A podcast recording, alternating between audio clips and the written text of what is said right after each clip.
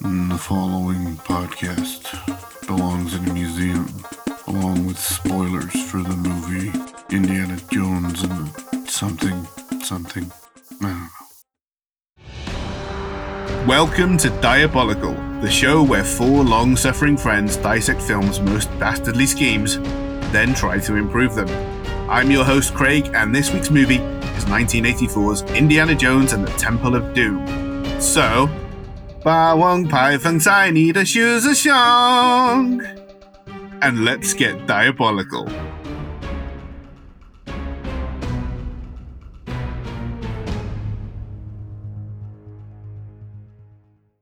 Anybody like to take a stab at what 霸王牌放在你的靴子上 means? Anything goes, or let's get diabolical. It means put an ace up your sleeve. Ah, Hello and welcome to this week's episode. As this week's host, I'm chairing the panel of peril, who will compete against me at the close of the show to come up with the best alternative plan for the movie villain of the week and become this week's most diabolical. When I say your name, please say hello or some variation on the same. Joining me are Adam, hello. Gareth, Oi, oi! and Lord Mankey Supreme. Konnichiwa. Wait a minute, isn't it manly? It says Mankey here. Sorry about that. Typo. Minus one point off the leaderboard for Craig there. It's just a typo. the Indiana Jones series is known for its classy dissolves from the famous Paramount Studios logo to a vista or similarly shaped object in the opening shot of each film. So we can get to know each other a bit better. Please share with us what's your favourite example of a film that plays with the studio's usual ident, either orally or visually. Let's start with Lord Manley. Mine is probably the same as Turner's or his backup, and it's the Simpsons movie with uh, Ralph singing along to 20th Century Fox. that is my backup. Yes. yes. well then, all right then. So since we've uh, found that out, I think we should go to turn next and find out. Yeah. Uh, well, that was my backup just in case somebody said my actual favourite. And my favourite is a musical dissolve, which goes from the 20th Century Fox music. At the opening credits of Alien 3, it goes. Thought you might say that. that. Yeah, it changes the final note, doesn't it? And it's I'm getting goosebumps just thinking about it. it's a good one. Oh, so good. Gareth, Uh, it's the Matrix. Without ceremony, it is the Matrix. Good day, sir. He's a real showman. it's where the WB logo turns green and it like has that shimmer effect that the building has when the helicopter crashes Yeah. into it. it's really cool. As for me, my favorite example of a film intro messing with the studio ident is the Universal logo that seamlessly becomes first a satellite image and then a crane shot during the intro to the Burbs. It was the first time I'd ever seen anything like that. It's kind of the reverse of what they do in Serenity. So they go into the planet and uh, then into the town where the Burbs is set kind of seamlessly, and it's really cool.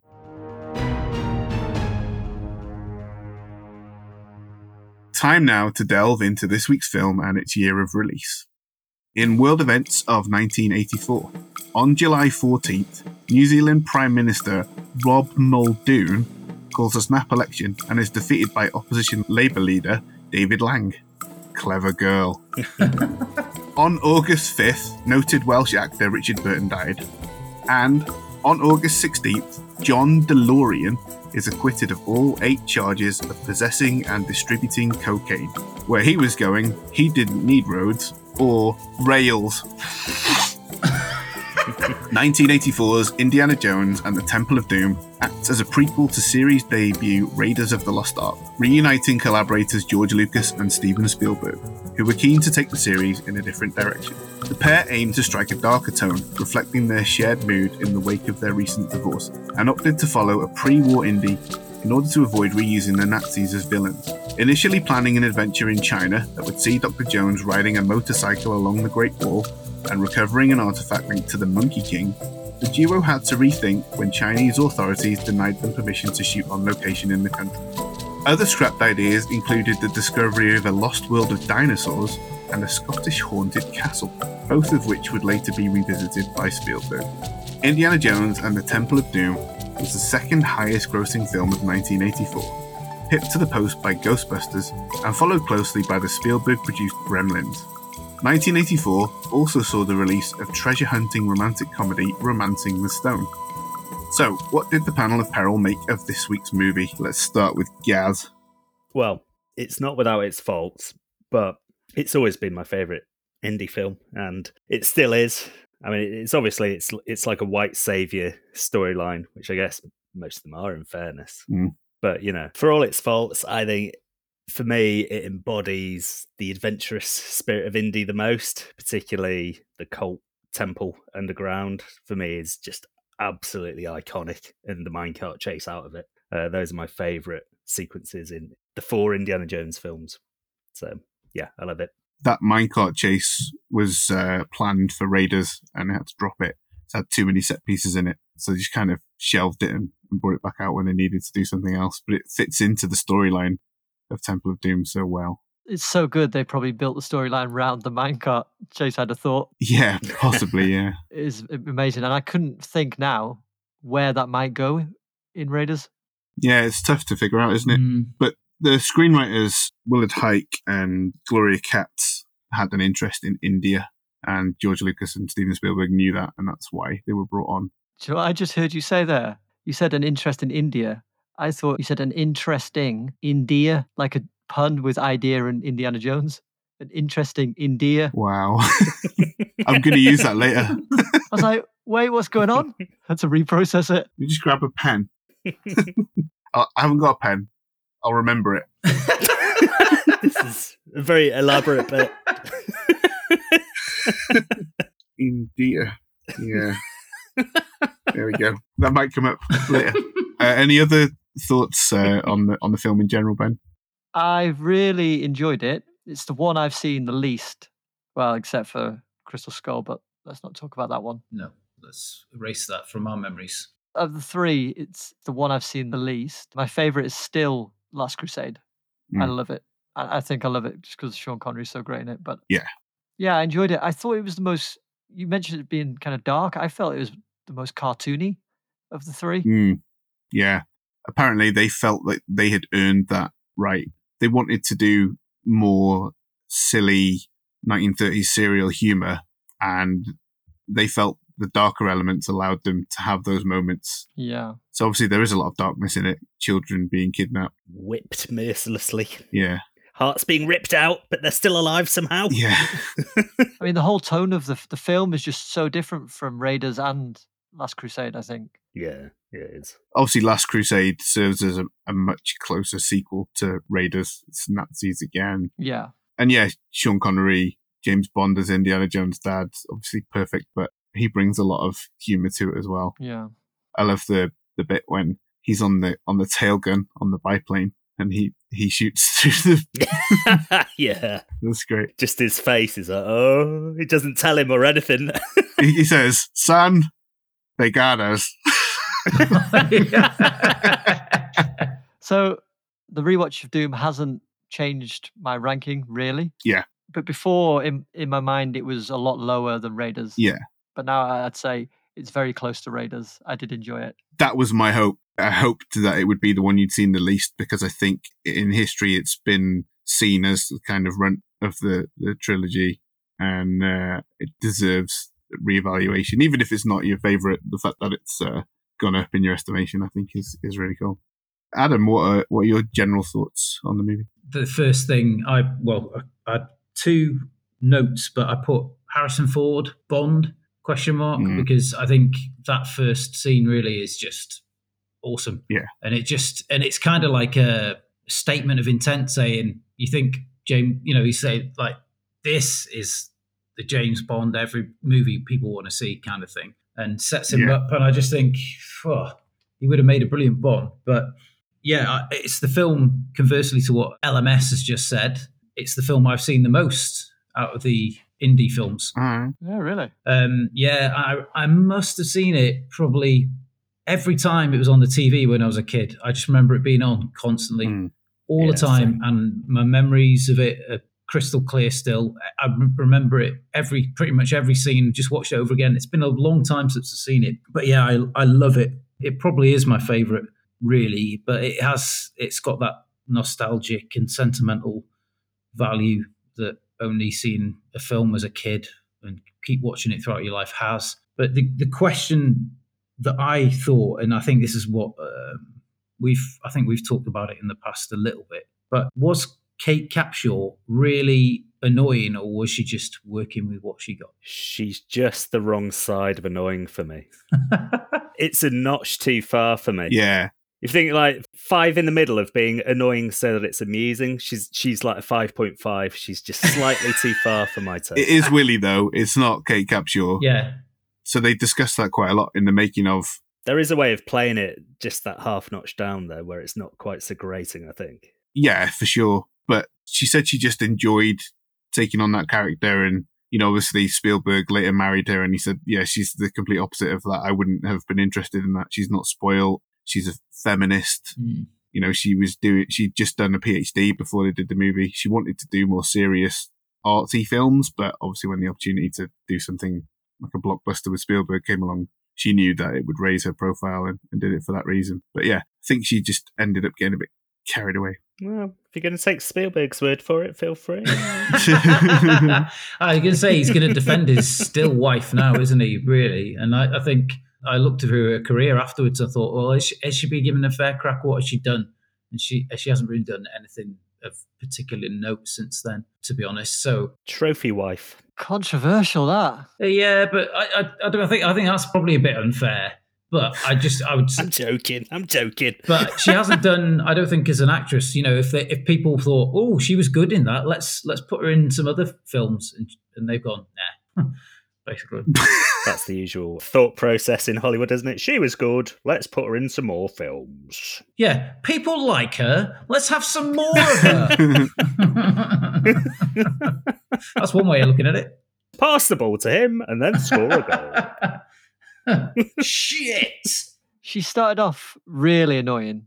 I think if her arc could have come started maybe a bit sooner or, or just, I don't know, you maybe seen it start a bit sooner and then be more gradual, it'd have been okay. Hmm. Because I did like the scene where they were camping out in the jungle, Hmm. short round in India. I forget they're playing cards maybe. Yeah. And uh, India just goes, you know, thing about her, it's just all the noise and she just bumping into bats and screaming over. Yeah. I thought that was quite amusing that scene. I, did, I like that, and especially the uh, the turn at the end when there's a snake and you see Indy. It's his turn to uh, to be frightened, and she she kind of doesn't even realize. Apparently, Spielberg had to teach her how to scream famously among the crew. When she started, she was useless at screaming. I don't think I could do it if if you had told me, right, do a really good scream. I'd be like, uh, Yeah. Go on, Yeah, really good let's, let's, It's not- let's do a really let pretend you've just seen a you've opened up your knickers and it's actually a vampire bat what go on go Nah, I'm, I'm not doing it. There's a dog downstairs, a very jumpy dog. It's pretty good. That is good. yeah, that's a good one. Definitely edit it out though, because that is going to make people's ears bleed.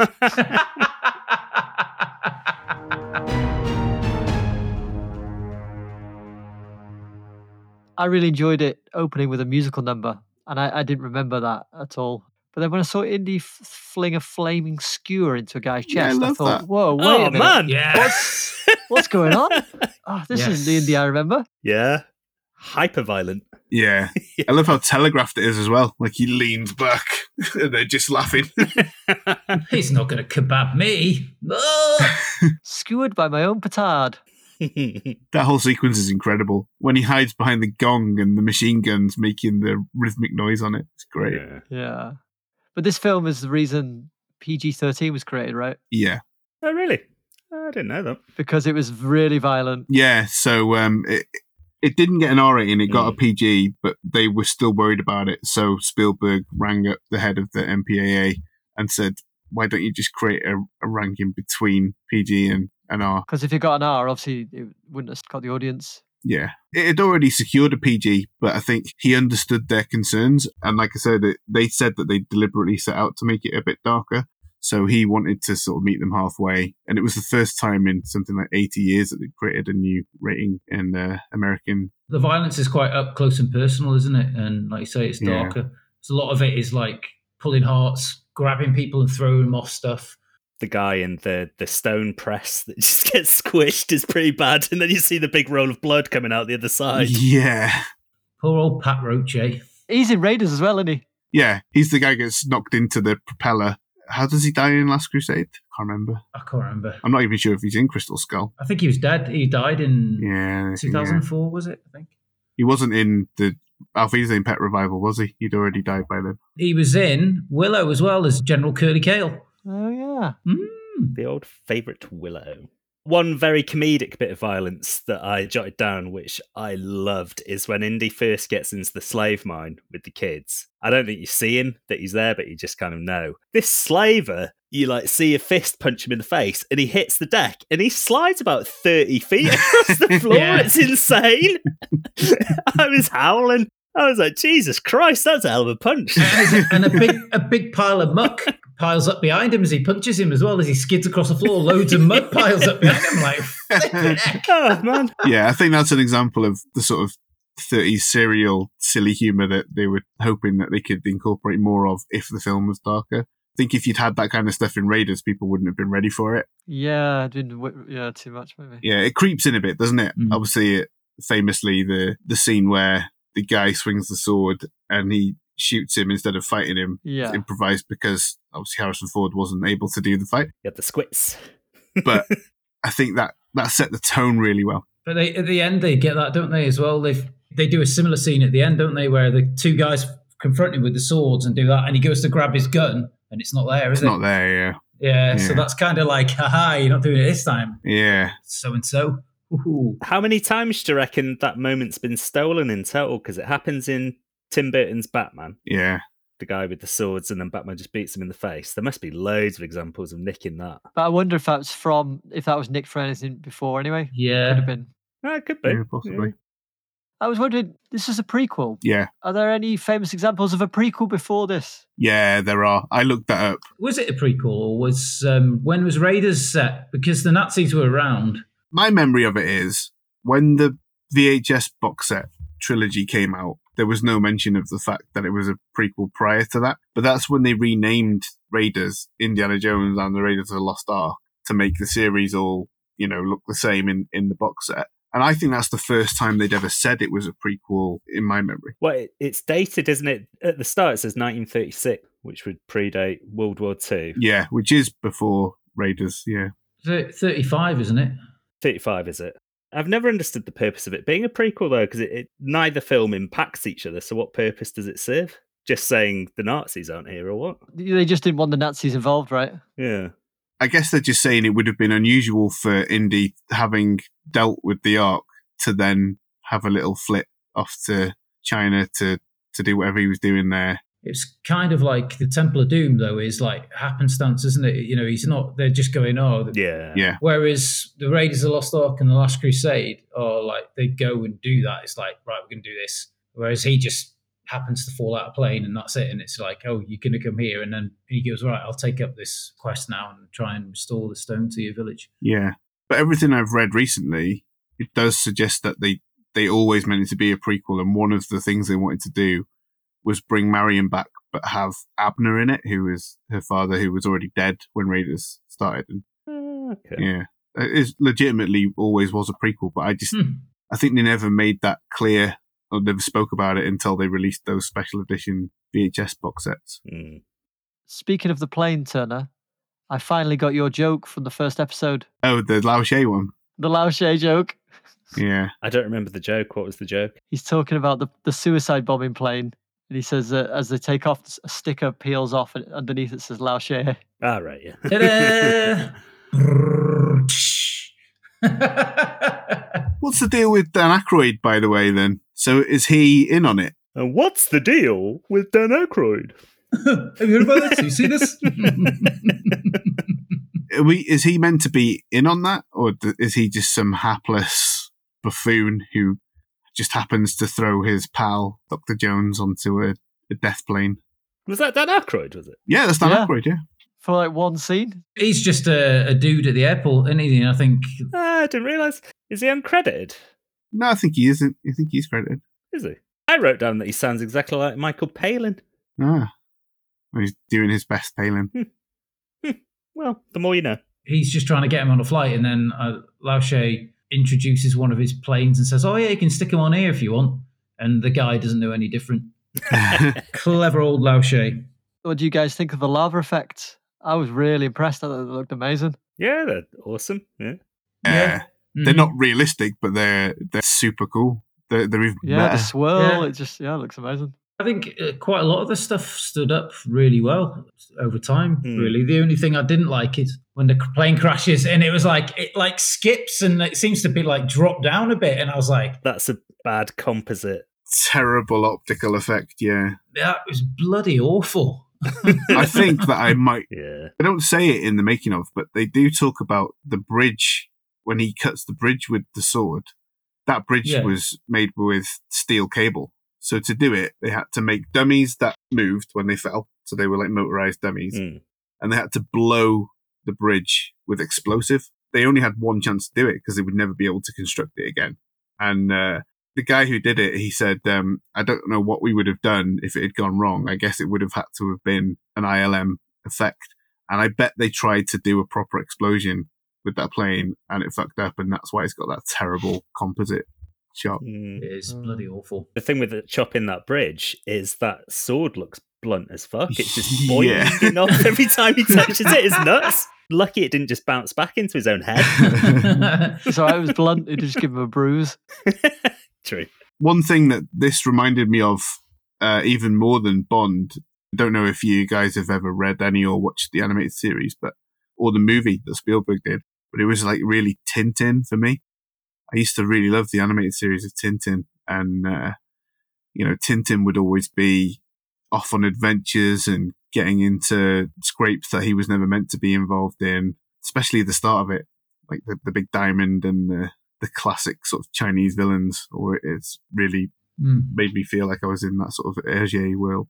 Can we talk about the um, palace dinner scene? Yeah, I would argue that's mm, probably like you know Raiders of the Lost Ark with the the big uh, ball in when he takes the the idol off the thing. That's the iconic scene from that. I'd say the iconic scene from this film is that dinner scene, arguably. yeah, or the minecart Mm. scene. Yeah, that the minecart. Yeah. Yeah, yeah, but I think if you said to say to a lot of people who've seen the movie, what's what's the standout scene from that? It's one one of those two, isn't it? yeah, it's Yeah. a toss up between that and it's really good, isn't it? The way it's, it, but it's a similar to way like we were talking about the the campfire scene earlier with playing cards and then other stuff going on uh, around it, and it's a similar kind of thing, isn't it? They've got all this Yeah. horrendous food coming out, and then Yeah, Indy is having a very sort of frank and serious conversation about the the plot, and you sort of have to concentrate. So while all this craziness is going on with all these weird food and you're, you're grossing out and stuff, yeah, but then he's talking more about that. So I just thought it was a really great scene, and obviously it's the the food and everything is uh, still absolutely rank. Well, I've written down the list. You've got snake surprise, scarab beetles, eyeball soup, and chilled monkey brains. And then I've put, are these things that Indians really eat, or is this a bit racist? uh, the second. Yeah, that's what I thought the whole way through. It's like, what do they? It hasn't stood up well. That that is very very naughty. I don't think it's meant to be Indian food. So Spielberg, the brainstorm they had is he wanted to think of all the worst things that you could eat. But I don't think it's meant to be this is what Indian food is like. I think it's meant to be this is what an evil cult that's brainwashed would eat. I I don't think it's meant to be Indian food. I don't think India took it that way because wasn't Spielberg banned from entering India's borders for a long time? Was he? really? Wow, Yeah. That's yeah, they, they said the film was incredibly racist. that's crazy. I just think um, it was a very entirely uncultured, uncultured time, and I think that's probably a lot of people would, would that kind of scene has a negative impact on people's perceptions of how other people in other countries live and eat. Yeah, there was a few bits like the uh, prince or the Maharaja, the little boy. He's using a voodoo doll at the end. That's like famously a Caribbean thing. Yeah, I know. Yeah, that struck me as odd. Yeah. There's a lot of weird cultural appropriation. It comes out of nowhere as well because he goes, "What he's there?" He goes, "I'll come over here, you," and then get your little thing out and dangle it over the fire. I was like, "Oh, that was a bit odd." I suppose the the priest does look kind of like a voodoo priest if you had to equate it. to- Yeah, yeah.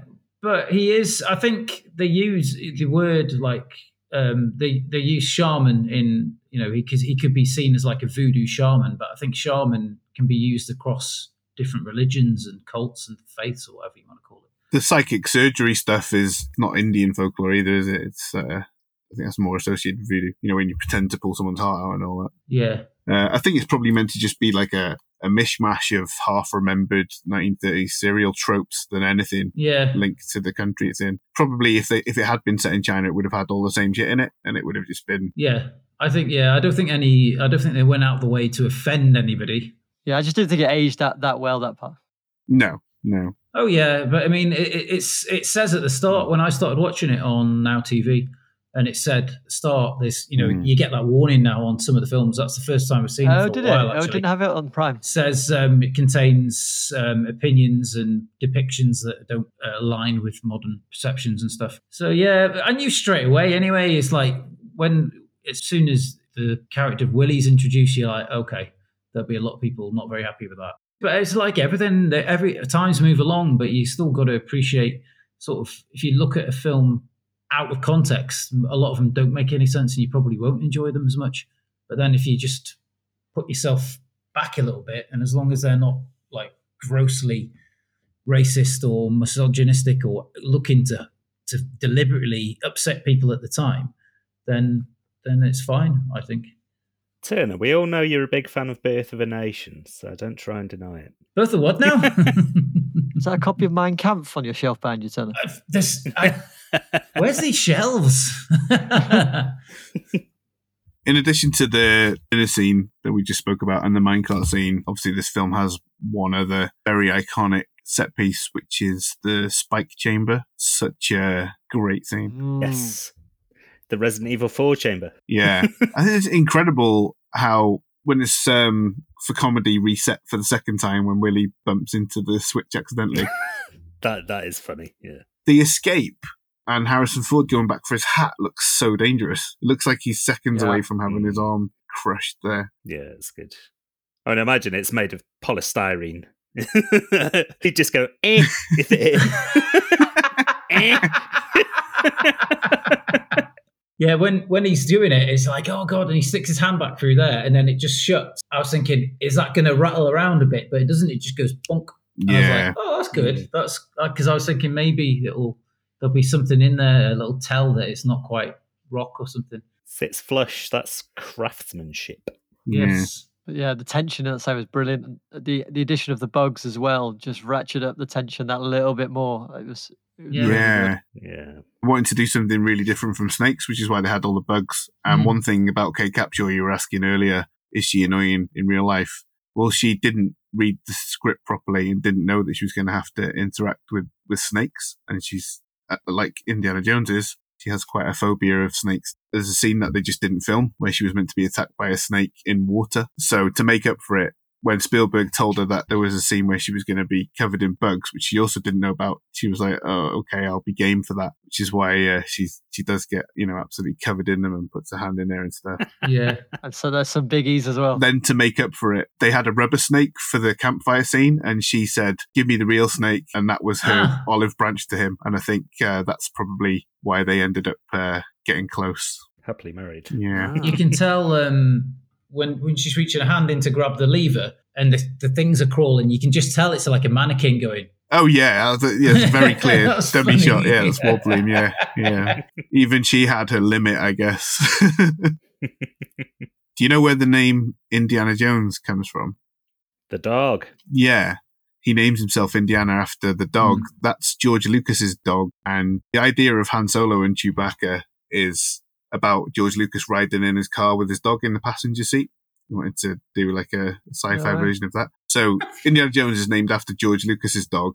Willie Scott is named after Steven Spielberg's dog Willie. And Short Round was the dog of screenwriters Willard Huyck and Gloria Katz. So they're all named after Ah. dogs. Well, I. Ah. That's one bit of triv I never knew uh, before I started looking into this. It is a bit of cheeky triv then, since we're triving it up. Triv, triv. Anyone know the name of the club and the opening scene? Club Obi Wan. There you go.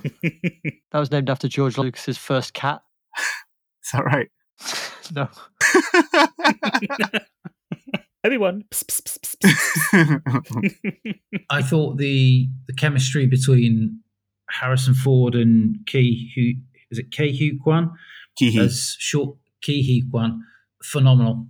Yeah, I love him. I think that he has replaced Keanu Reeves in my actor that I just love and can't not love. Have we all seen that photo of him and Harrison Yeah. Ford hugging recently? if they don't put him in this new Indiana Jones film, they're missing a fucking trick. Yeah. He said he isn't in it, but they need to film something extra with him in it. Yeah, completely. Yeah. It'd be daft not to. Yeah, I totally agree. I totally agree because his career's on an upward curve now. Yeah, he's, he's actually a wonderful actor. Yeah. The way cinema is at the moment, everybody, you know, they, seems like all the producers and directors and writers and stuff keep putting something nostalgic into their scripts, especially if it's a franchise. They go back, don't they? So they'd really maybe missing a trick to not have him in it. It's not always for the best, remember berries, but to not have Ke Huy Hmm. Quan in the what was likely to be the final ever Indiana Jones movie would be Hmm. just wrong. but he's such a beloved character, isn't he? though? Yeah. He's not just like taking what a lot of the producers and stuff do these days. They take an element and just bring it back and just go, oh, people love that because it was in the original film 30 years ago or 40 years ago. whatever." Yeah. Whereas he, he's such an, i- you know, I wouldn't say iconic, but beloved character. And people, No, I think he is iconic. and yeah, Yeah. but after that film, people, I was like, I remember watching The Last Crusade for the first time when I was a kid. I was thinking, where's Short Round? What's happened to him? He didn't, Yeah. you know, and Mm. I want to know. Yeah. I want to know Yeah. what happened to him still. yeah. So I think they've got to fulfill that. And he could do so much now. He was a good child actor, but as an adult actor, they could give him so much to do and he would nail it. Yeah. Do you know in Everything Everywhere All at Once, the um the Wong Kar-wai type sequences where he's in the um the tuxedo? Yeah. That's how I'd like Short Round to be. I'd like him to be grown up and like sophisticated. Yeah, it would be amazing. If I had my druthers, that's what I would do. Yeah. He saves he saves Indy in that film quite a few times as well, doesn't he? And I'd love for him to come Yeah. back and do exactly the same in a new film. Yeah. And just to be be the guy who who takes care of Indy essentially. Passes him his Zimmer frame, feeds him his food. Come on, Indy, just one more bite. Mops up his chin. oh, here, open open wide for the aeroplane. It'd be cool to see him pass the torch. The series lends itself. You can have standalone entries. So there are so many more mythical artifacts that could be explored in that series. It'd be great to just have a, a short round trilogy and see him going Yeah. off and doing the stuff they never did in Indy, like Atlantis. They always talked about doing. Hmm. Short round and the fate of Atlantis. Yeah, why not?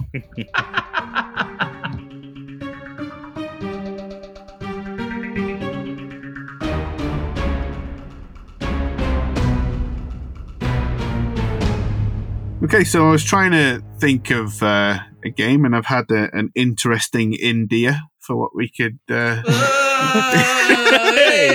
Did you, did you come up with that on the spot? Now that's a pun. the good thing about it is you don't have to explain it. yeah. It's obvious what it is. oh man. Okay, it's time for our returning popular segment, Two Trues and a Fakey. As ever, I'll tell you three facts related to this week's movie, two of which will be true and the other will be false. Oh. This week, I'll tell you three episode titles from the spin off TV series, The Young Indiana Jones Chronicles. Two of these are real episode titles, and one has been made up by me. All you need to do is tell me which one you think is the Fugazi, and you can ask me for a brief synopsis of the plot to help you. We've got number one, Young Indiana Jones and the Attack of the Hawk Men. Number two, Young Indiana Jones and the Mystery of the Blues. Or number three, Young Indiana Jones and the Phantom of the Safari. Which one of those do you think is the is the one that I've made up? And feel free to ask me what happens in them. Well, I think Mystery of the Blues is a real one Yeah, I do too. to start. I think that's quite a, a, a blandly named one, so I'm going to call that as the red herring. No, I think he'll be meeting a real blues figure. I'd like a synopsis of the Hawkmen. Well, a synopsis of the Hawkmen or a synopsis of the Blues? Let's have a synopsis of all of them, please. Oh, I'm going to take all fucking day. That's what editing's for. Young Indiana Jones and the attack of the Hawkmen, Indy joins the French Air Force and is shot down by the Red Baron. Becomes a spy, and he learns that the Germans have a shell-proof tank. So he tries to get famous Dutch aircraft engineer named Fokker to defect. That sounds real to me. Because it did employ lots of real historical figures, that series, didn't it? Yes. But that's what Craig wants you to think. Look at him. Look at him. It is real. Israel. Hey. is real. Okay. Young Indiana Jones and the Mystery of the Blues. Indy teams up with Eliot Ness and Ernest Hemingway to solve the murder of a well-known restaurateur in 1920 Chicago. He comes across Al Capone and jazz great Sidney Bechet. And in Young Indiana Jones and the Phantom of the Safari, reunited with his old friend Ernest Hemingway, and on safari in Southeast Africa, Indy encounters famous explorers Howard Carter and Nellie Bly. He and Hemingway reluctantly accept an invitation to join Colonel Percy Fawcett on safari, where they are warned by locals to beware of Shaitani, vengeful spirits of folklore. I think that's the fake one because you said he's reunited with Ernest Hemingway, so that would imply that the Mystery of the Blues is the real one. Oh, interesting. No, I'm going to stick with Mystery of the Blues as the as the fakie. I'm going to go with that one too because I don't think Hemingway was in Chicago in the 20s. Bit of artistic license, maybe. What's the freaking answer, dude? Guys, are you sticking with Young Indiana Jones and the Phantom Safari? yes, that's that's my fake answer. Well, I think two of you have clearly never seen Harrison Ford in his old man cardigan with his trumpet in Indiana Jones and the Mystery of the Blues, which is a real Ah, episode. is that that one? Ah. Uh, the the correct uh, false episode is Young Indiana Jones and the Phantom of the Safari. Um, Well done, Gaz. Power of the Cardigan. I cleverly thought about Phantom of the Opera and what are some other web browsers like Opera and Safari is another web browser. So Very good. Very good. Not the Firefox. I thought about how can I make Firefox. I thought it'd be too obvious. Yeah, that, that, yeah. Well done.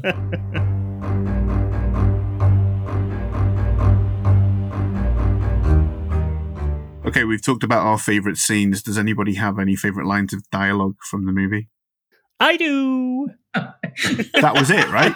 That's when he goes to the palace and the guy is like, "I do." Okay, so uh, my my first line is uh, it's not particularly the line; it's the way that Harrison Ford delivers it. It's in the spike chamber when uh, Willie is refusing to to grab the lever, and he just goes, "We are going to die." I just love how he delivers that. It's the shot through the hole, isn't it, as well, and his face. Yeah. Die! Yeah, so good, so good. I love that. And the other bit is a little joke when Indy stops the minecart with his feet, which makes them burn. And then he's going, water, water, water. Yeah. And then the massive tidal wave comes around the corner and he has to run away. Yeah. It's, it's a simple, simple gag, but it's, yeah. yeah, that's brilliant. Yeah, that was that was my favourite. I just think it was just classic.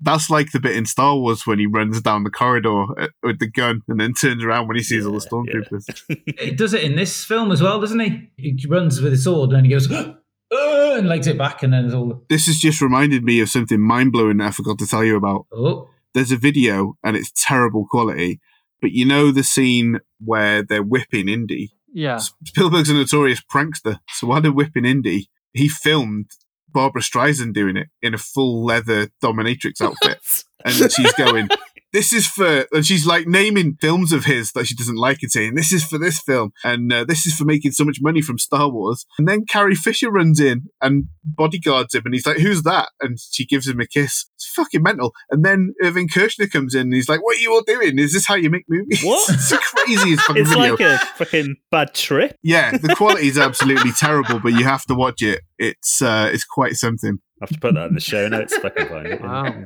Brilliant! Yeah, definitely get get the link for that. I'd, I'd be very eager to watch that. Yeah. brilliant. Shame the quality is so bad, but yeah, it's worth watching. Anyway, you got a favorite line, Adam? Gaz nicked my favourite one, but it's Ah. the water, water, water, water, water, water, water Ah. one. But uh, other than that, I just say I hate the water. I hate being wet, and I hate you. Yeah, uh, I love how her voice changes in that bit. it's It's great. just like, funny. Still made me laugh. Ben, you got a favorite line? Yes, my favorite line exchange was uh you're going to get killed chasing after your damned fortune and glory. Maybe, but not today. Smooch. Who doesn't like a classic line followed up by a bit of necking? Whoa. Oh yeah. My favourite line is just one word, and again, it might just be the delivery why I love it so much, but it's antidote. It's fucking great.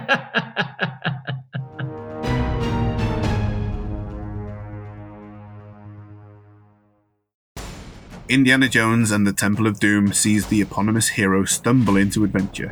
After a botched trade with the legitimate Chinese businessman Lao Che lumbers him and his plucky child sidekick Short Round with spoilt Scream Queen Willie Scott, and the trio wash up in India several crash landings later. Welcomed and fed by impoverished local villagers, Indy is charged with recovering a stolen item, sacred to the people which they believe will restore their village once returned. Spurred on by the promise of fortune and glory, but more importantly, by the shocking proof that the children of the village are being kidnapped and put to forced labour, Indy, Shorty, and Willie agree to head to Pankot Palace, where they uncover hidden chambers leading to an underground evil cult and witness its leader Mola Ram performing psychic surgery and sacrificing men while the children are hard at work excavating mines in search of the complete set of Sankara stone, which were gifted to the world by Shiva.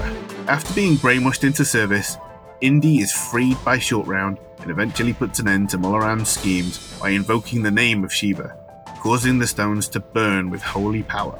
Molaram plummets to his death. But what did we think of his diabolical scheme? Let's go first to Lord Manly Supreme with his proprietary broccoli rating. I would just like to start by saying this is not my rating of the film. This is the rating of the diabolical plot. This is a, a momentous occasion, Harold Pels and the panel of peril. I'm giving it one Florida broccoli. Oh my goodness. Ooh. That is definitely. Yikes. It's the worst plan of all time. It's not even a plan. Even beat Harry Powell. It's shocking. it's awful. Ugh. Awful. just goes to show if you've got plenty of uh, resources and people to help you out, you can still fall flat on your ass. I can't talk much about it because I'm going to cover it in my plan later. Hmm. But holy crap, there were so many other options with those resources. Yeah, it really was. The thing for me is it's it's so indiscreet just stealing all of the children. Yeah. I mean, I guess kind of they, they maybe think they haven't got the means to to recover them, but it, it's still like it's like I say, it's it's just it's so indiscreet that you, you're gonna get caught, aren't you? He's going to raise flags. Yeah, I'd like to be at the um, planning meeting for that, you know, first pre pre production sort of meeting. Like, right, Mulram's there, like, right, lads, there's not enough of us to dig these mines. what the fuck are we going to do? And like, one of the chimps just sticks his hand up and goes, Steal kids? Who are they going to get Anybody else by? got a better idea? nope, good. Get out. Chill that chimp's brains and serve him for tea. Yeah, that is it. Nutritious. Yeah, yeah. Everybody will like that. Let's let's brand it now. Come on, you- you're saying it's too indiscreet and they're going to get caught. Who are they going to get caught by? Because they've already recruited the local authorities into their cult. That's half the point. The fact that Indy falls into their lap is a complete fluke. Wherever there's that kind of abuse of power, there's always going to be an uprising at some point, isn't there? But all the people that are left in the village are like the elderly and the women folk. All the men and children are already gone. So how are they going to do it? It needn't necessarily come from just that village. It would be a, a, a national. But it's so remote and isolated. Yeah, and they had they, they actually planned to steal the kids from the Mm. village was quite good because they set a fire in the in the fields, didn't they? And then when they all fuck, all the men went off to fight it, they went ha ha, and away with them, and that was it. So it was quite good. I'm struggling to see how this could have been uncovered if Indy hadn't stumbled into it. It's not the getting caught that's the issue. It's if you want to mine something, don't have the weakest forms of a fucking of a species Yeah. doing the doing the work. Mhm. I don't want to go into my plan, but listen, it's nuts. It's one Florida Got some broccoli. big beefy boys, have you? He's stacked. I agree uh, with your uh, sentiments as well, and it touches on sort of where I'm going to go with my plan as well. Really. Uh oh, spaghettios.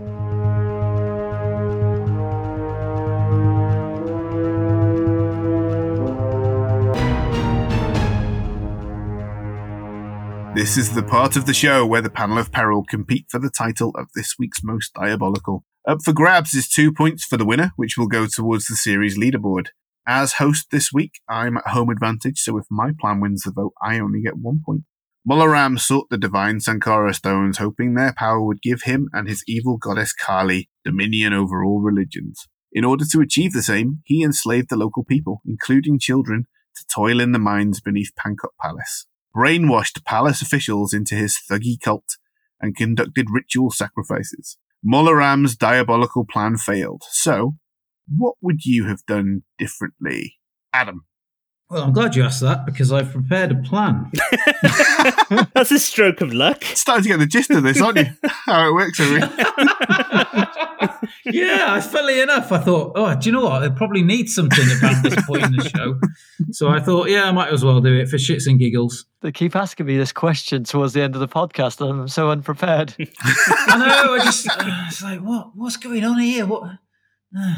So, Mularam has stolen a bunch of kids from villages to mine for the missing Shankara stones. Most of those kids don't look strong enough to break an egg, let alone rocks. Has Mularam been at the sacred wine or had too much of the blood of Kali? He needs to be more savvy if he is to succeed. Fortunately, at the time, there was another powerful in- figure inspiring people over India. The year before the film is set, and an unassuming, influential figure, Mahatma Gandhi, announces he is withdrawing from active politics so he can focus on constructive programs. Little does the wider world know that several months earlier, he approached by the mysterious shaman of Kali at Mularam. With an independence movement growing in size and pressure building against the rotten British Empire, Mularam sees his opportunity and seeks to exploit the cause to attain ultimate power. However, as a committed pacifist and non-violent revolution, Gandhi knows that the faith of Kali requires ritual sacrifice and the murder and exploitation of the innocent. Mularam tells Gandhi that Kali has long been regarded as the mother of all living beings, protector of the innocent, and also divine protector and the one who bestows moksha or liberation on those seeking it. Gandhi raises an eyebrow and pushes his round rimmed specs up his nose. That's right, Gandhi. Liberation. Liberation, says Mullaram, as his eyes twinkle with enthusiasm and knowing that he has Gandhi on his hook. Mularam offers him a bed for the night and time to think about his, his and his goddess's offer. That night, as Gandhi sleeps, he is visited by Kali, who also has the power of time and shows him a vision of the future Indian independence, the partition of India and Pakistan, which leads to the deaths of millions of Hindus and Muslims. Is this Gandhi's wish? His vision for the future? Kali promises him that he will, she will provide India its independence and prevent unnecessary bloodshed if he lends her his support and his followers. They need people in the mines to find the lost Shankara stones in order to bring power and peace to a new Indian state. She touches Gandhi on his hand and he wakes with a start. He meets Mularam at the breakfast to tell him about his dream and how they can begin the process of informing his supporters and bringing those who wish to help to Mularam. Of course, not all Gandhi supporters believe this, that this is a just cause, so not all follow him in his endeavour, but those that wish to see a free India join him.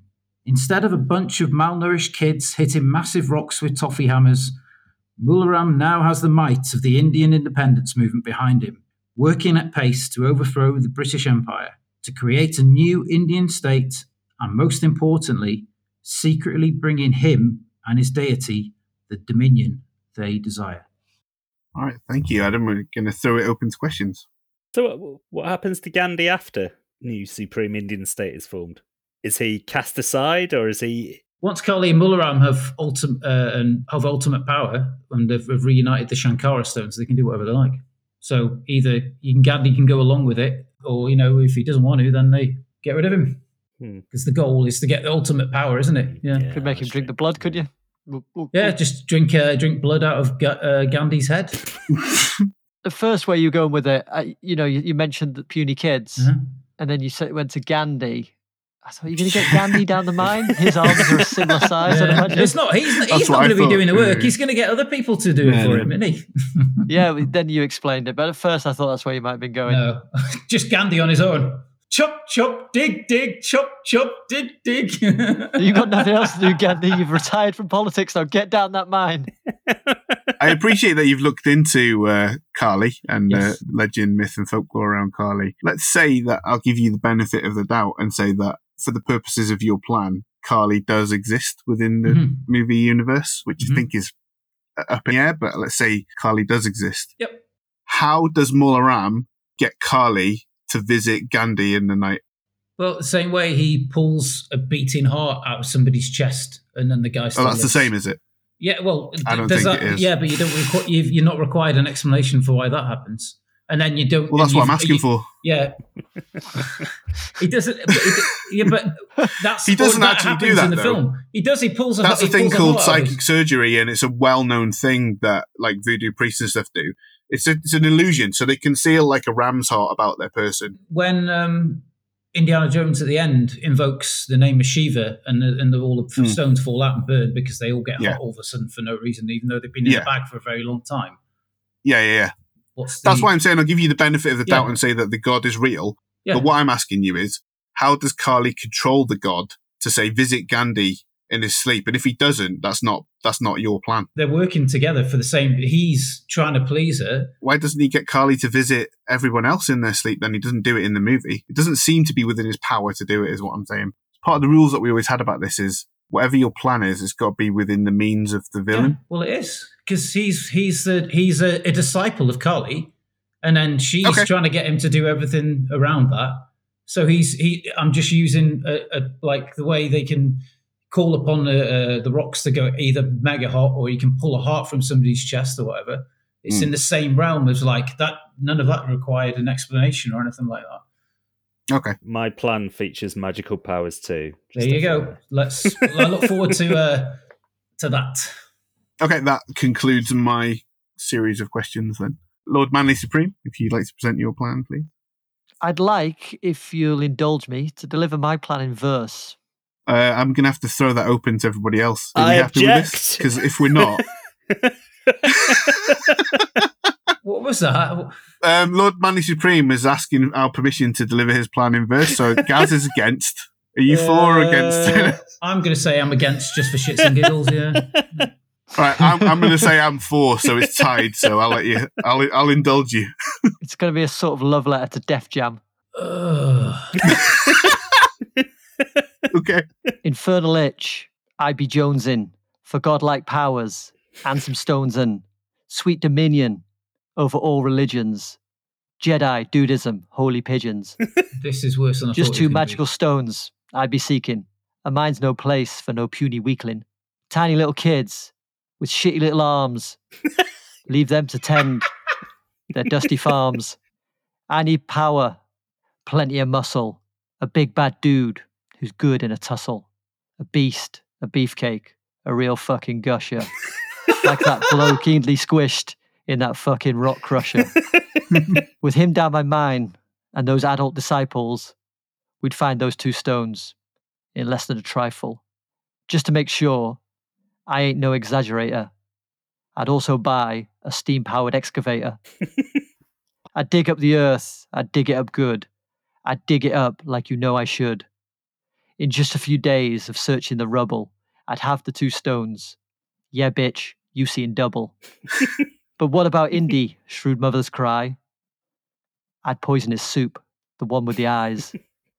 Short round be watching, weeping all glowerful, while I'm throwing shapes and flexing all powerful.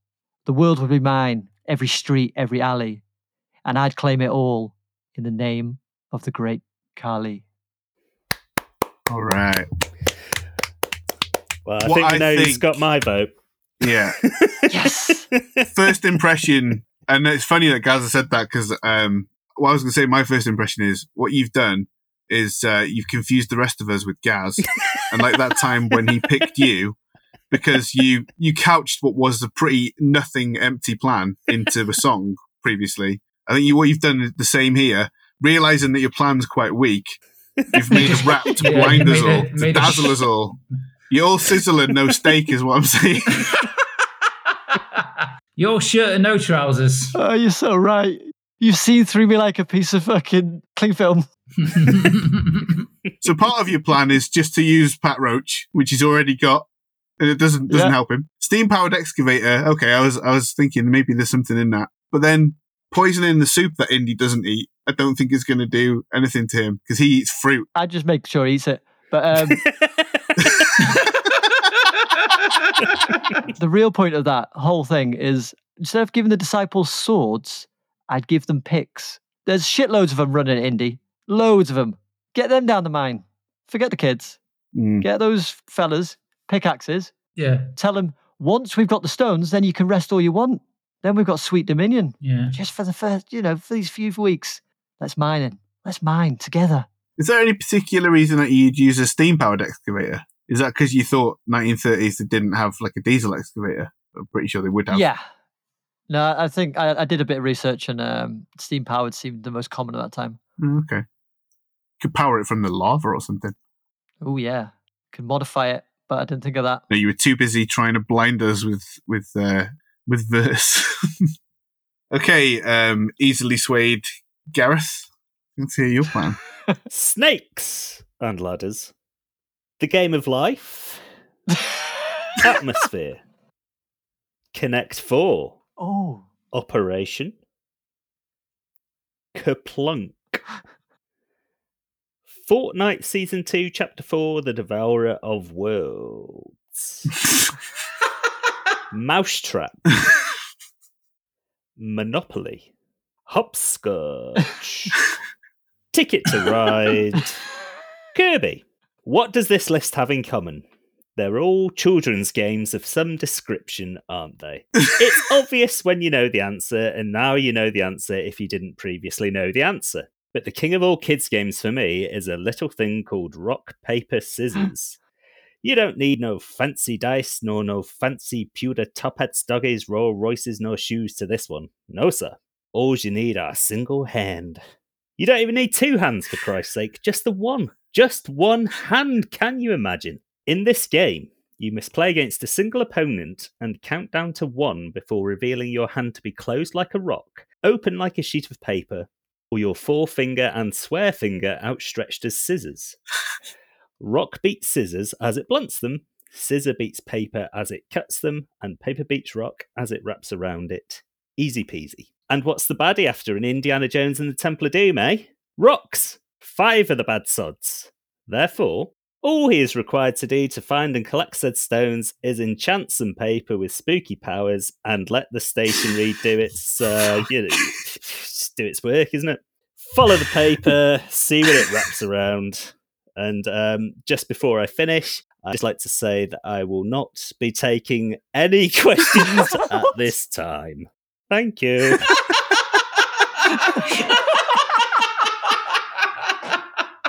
You know what's good is that I didn't have any. I was like, what the fuck? is Ironically going on? enough, it's a paper thin plan. you didn't even try and dazzle us by wrapping it up and, and decorating it. that was not even a turd rolled in glitter. Well, I, I got hung up on this one thing. I was like, rocks, rock, paper, scissors. And I was like, right, I'm going to do that. And I was like, I don't know how to do it. but I didn't have any other ideas. So I was like, well, I can't go with that.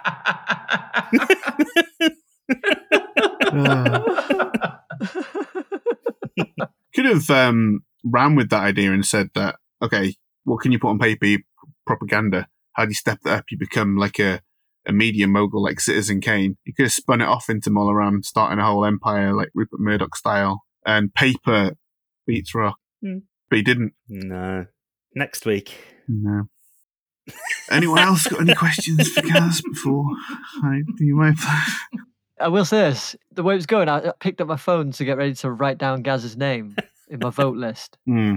But then, as it went on, uh, I just, uh, hold on a minute, and then it ended. Uh, no, Did you start typing g ah and then just wait to you had your ho- had your finger hovering over the Z and then you went moved it to the delete delete. I know we haven't I haven't established this, but I don't think it's really fair to uh, start the vote before everybody's had a chance to deliver their plan. Seems like uh, some some mad bias to me. It was a joke, Greg. You, you're familiar with comedy? No, because uh, it was banned from Twitter until two days that's ago. true. That's true. Our Lord and Savior Elon Musk has uh, saved us. Yeah, now that Elon's in charge. Elon's in charge of our days and our nights. Elon's in charge. He's in charge of our wrongs and our rights. Elon's in charge. Oh man, Right, that's Craig then, is it? Yep. See what you got. Here we go. it's clear from the denouement of the film that the Sankara stones were not the key to the power Molaram sought for his goddess Kali. Instead, burning with the holy power of Shiva and casting out the false prophet, just as the holy power of the Ark of the Covenant would later do to the Nazis who hubristically imagined themselves worthy of its secrets. Mola Ram's biggest mistake, however, was keeping the Thuggee cult underground, covert, and isolated. If you want your religion to spread, you need to put yourself out there. I would take a leaf from the books of the more keen religions and cults, like the Mormons, Jehovah's Witnesses, and those smuggest of smug cunts, the evangelical atheists, by getting himself in the good old fashioned missionary position. First, a door to door campaign, handing out vibrant pamphlets showing the positive myths about Kali, such as her being the mother of all creation. Next, leave a Kali Bible in a drawer at every hotel room in the world. Then, hire a bus on which to advertise your superior thinking. Finally, write a book telling people who follow other faiths why they are stupid and wrong and how the thing that you believe is right. It's important to preach this because even though you find this truth to be self evident and obvious and are secure in your own superiority, you must sermonize to everyone else how you figured it out. It's crucial that you spread your message that following another doctrine is something only an idiot would do. And the best way to prove that is by getting other smart people to preach your own superior doctrine. Most of all, it's absolutely vital that you make money from those smart people. Call your book The Shiva Delusion, just as a fuck you to those backwards, backwater villagers. That was an aggressive end. yeah. Your plan is to enlist Richard Dawkins, pretty much. Well, not specifically, but it, de- it definitely is inspired by Richard Dawkins. During that time as well, there's there's it's sort of like a time of uh, political and and um, sort of financial instability and things like that, and it's the sort of the, upward curve to to war. Mass travel still isn't a, a thing yet, and it still takes weeks to cross continents and things like that. Hmm. So I don't think putting Bibles for Kali would uh, in hotel rooms would sort of uh, reap much reward. And have you seen buses in India?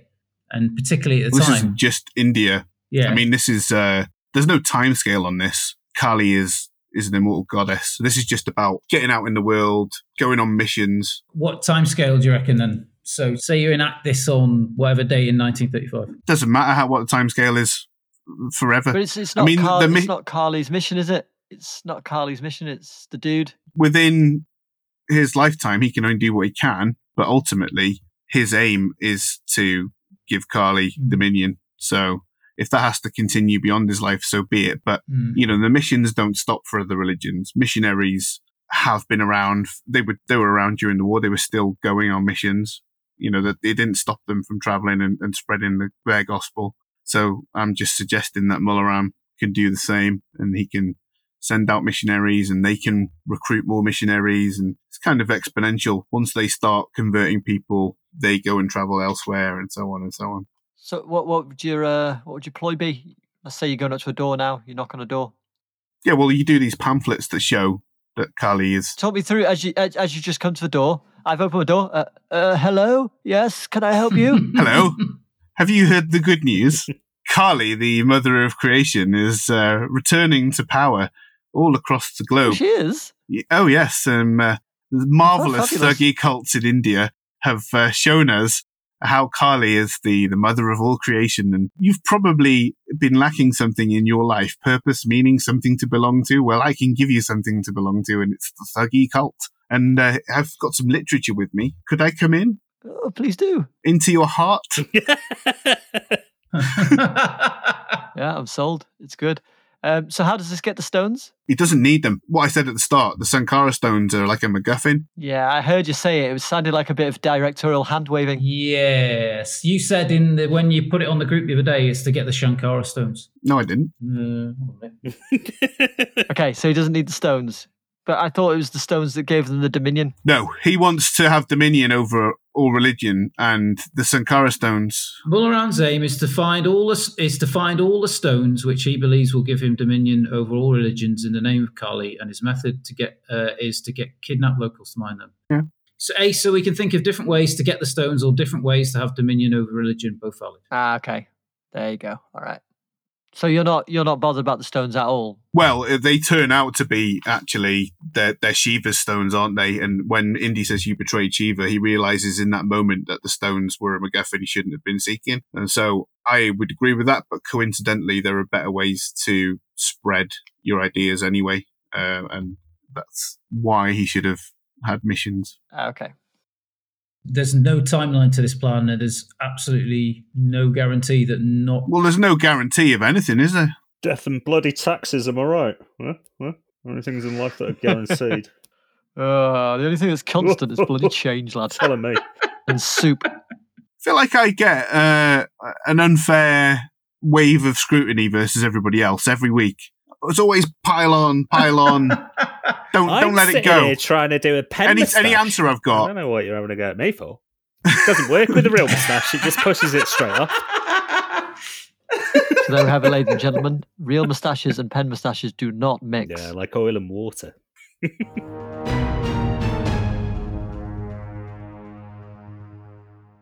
Some truly diabolical schemes there, but there can only be one winner. It's time to cast your votes. And please remember, you may not vote for yourself. Shame that. Despite his clear bias against me, I have voted for Adam yet again. Yeah, I vote for Craig. I thought it was a quite a good idea. I voted Lord Manly Supreme. That you you were right, Gaz. You had the right answer. I couldn't, in good faith, vote for either of you two, so I had to vote for Craig by default. Two votes for Craig and one for Lord Manly Supreme. Craig takes it. You won by default. I gotta say, I appreciate that. Winning by default is the best way, in my opinion. two your two favourite words. Two best words. Yeah. default, default. Yeah. let's throw to the broad with the scores. It's Gaz. How's the scoreboard looking, Gaz?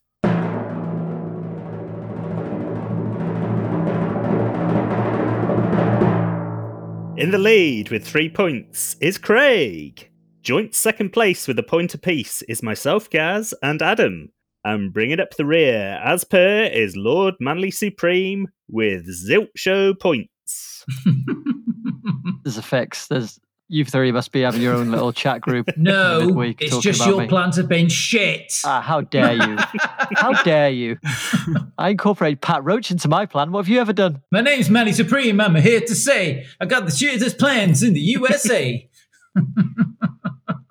Uh, well, there's still time. That's all I'm going to say. yeah, you better hurry up though. We'll see when all this is said and done. Yeah, we'll see, won't we? We'll see. Straight to hell. And Gaz, uh, what movie will we be watching next week?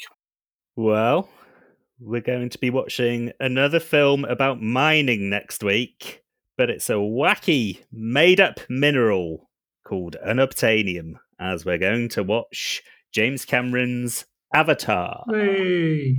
Oh. Okay, Hmm. okay. I was meaning to give it a go with the uh, sequel on the way. so. Hmm. Lots of intrigue noises. I'm basing mine on the Skeksis. Hmm. Hmm. like the soft meats. Essence! Chinese essence!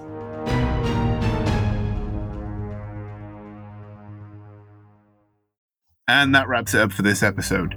Thank you for listening, and if you like what you heard, please subscribe and leave us a review on the very platform on which you're currently listening. Do you need me to tell you what it is? I don't think so. You can follow us on Twitter and Instagram at DiabolicalPod. Next week, Gaz will be hosting, and we will be watching and dissecting James Cameron's Avatar. So, until next time, fortune and glory, kids. Fortune and glory.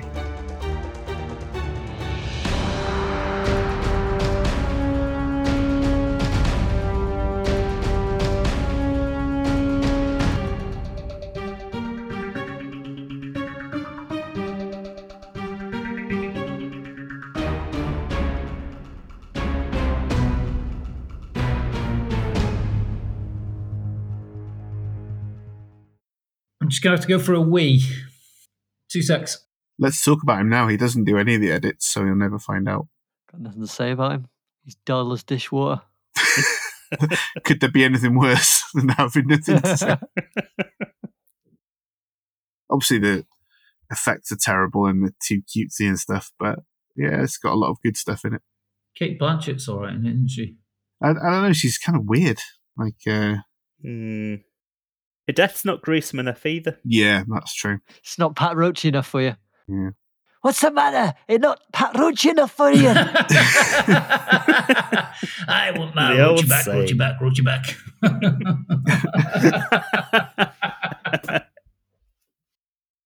Well, Gaz is clearly excited. he didn't. He didn't do his usual. Uh oh. I think it's coffee related. Uh, I don't know. He was. He was. He was taking his things off. So I think he heard somebody calling him or something. I think. Oh, here he is. What- Yeah, what was about. Maybe the scream came from his house. Old laugh now. well, I wouldn't have liked to miss that on that. That would have Yeah. been really. It was unbelievable. Oh, God. I guess Are we going to uh, be able to you get away with that? that for that Oh. Are we going to get away with that? I think we'll have to cut Uh, that. I Uh, don't we'll edit it know. out. Oh my God. No, Never maybe mind. no one will ever hear it, but it was the best joke of all Yeah. time. Very good. I was telling Dylan to shut the fuck up.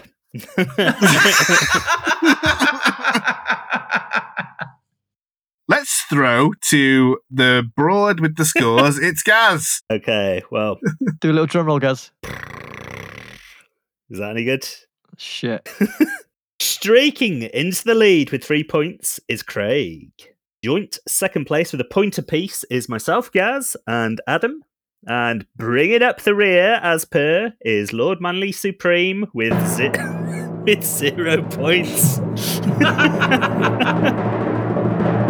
Excellently timed. So loud. Can you read that? Can you read that again? Sorry, I got Yeah. drum. I like how you decided that only your score deserves a drum roll. It was taking ages to load. It was supposed to come in at the start.